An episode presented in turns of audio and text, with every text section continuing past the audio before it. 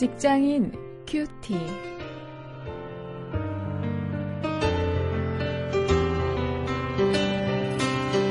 안녕하십니까. 5월 10일 오늘도 여러분들과 함께 말씀 나눌 원용일입니다.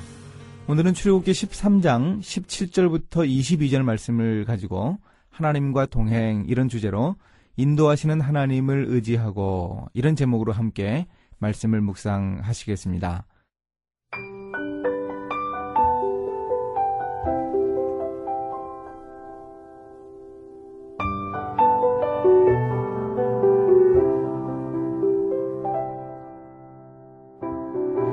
바로가 백성을 보낸 후에 블레셋 사람의 땅의 길은 가까울지라도 하나님이 그들을 그 길로 인도하지 아니하셨으니 이는 하나님이 말씀하시기를 이 백성이 전쟁을 보면 뉘우쳐 애굽으로 돌아갈까 하셨습니다.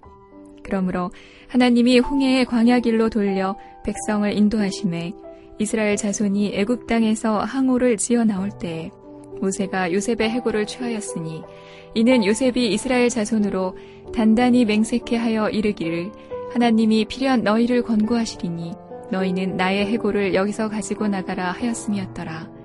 그들이 숲곳에서 발행하여 광야 끝 에담의 장막을 치니 여호와께서 그들 앞에 행하사 낮에는 구름 기둥으로 그들의 길을 인도하시고 밤에는 불 기둥으로 그들에게 비추사 주야로 진행하게 하시니 낮에는 구름 기둥 밤에는 불 기둥이 백성 앞에서 떠나지 아니하니라.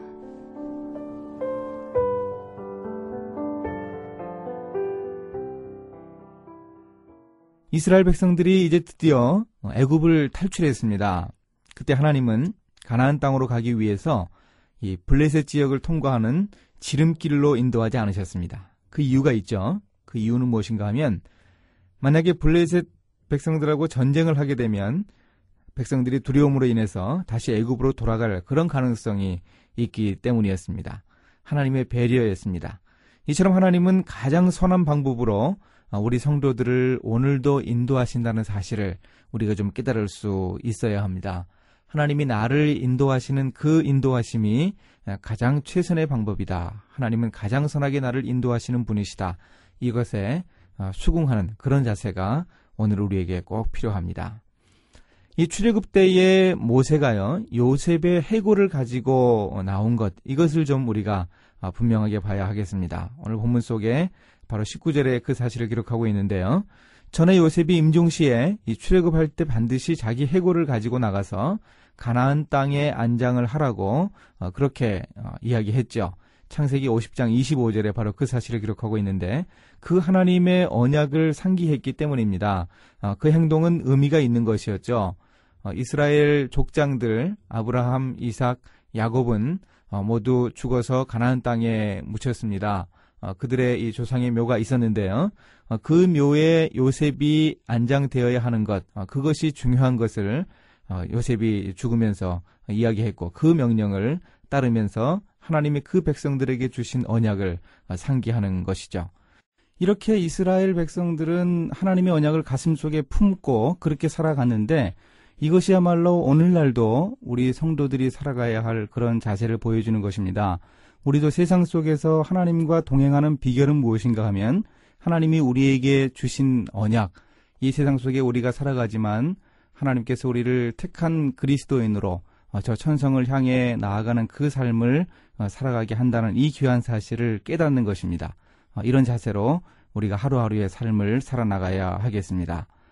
이런 출애굽의 모든 과정을 주도하신 하나님은 이스라엘 백성들의 광야 생활에도 늘 그들 앞에 행하사 인도하셨다. 이렇게 21절이 기록해주고 있습니다. 하나님의 그 인도하심은 구체적이었죠.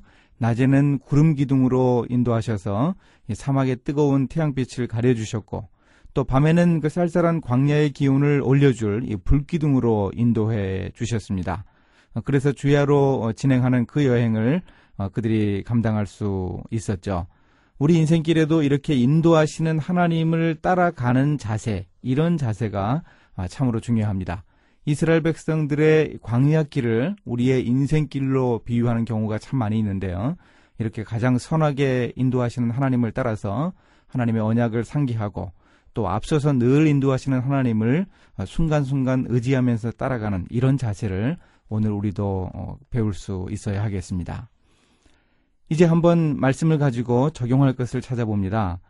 우리들 각자에게는 하나님이 나를 인도하시는 특별한 방법이 있습니다. 이스라엘 백성들을 선하게 인도하신 방법이 있었듯이 우리들 각자에게 조금씩 다르게 어떤 부분은 같게 또 어떤 것은 많이 다르게 인도하시는데 그 가장 나를 잘 인도하시는 특별한 방법이 무엇인가 한번 하나님의 인도하심을 묵상하면서 적어보시기 바랍니다. 이제 기도하시겠습니다.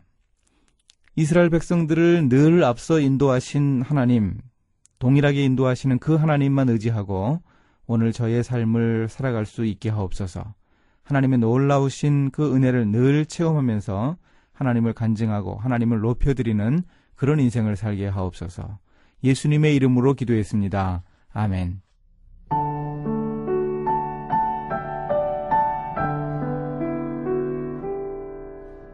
조지 스위틴이 항해 경험을 통해 하나님의 인도하심을 체험한 이야기예요. 캐나다 밴쿠버에서 뉴질랜드로 항해하는 중에 피지 섬의 수도인 수바에 이르기까지는 선장이 식당에서 성객들과 함께 식사하는 모습을 볼 수 있었다고 합니다. 그런데 피지 섬이 가까워지자 그를 볼 수 없어서 승무원에게 물어보니 이렇게 대답했죠. 태평양에서는 배가 키에 의존해 운행되지만 피지 섬의 수바에 이르면 수면 아래 너비가 반마일밖에 안 되는 수로를 지나가야 하기 때문에 키를 믿지 않고 선장이 직접 인도하는 대로 따라갑니다. 우리의 인생에서도 하나님은 가장 적절한 방법으로 다양하게 인도하십니다.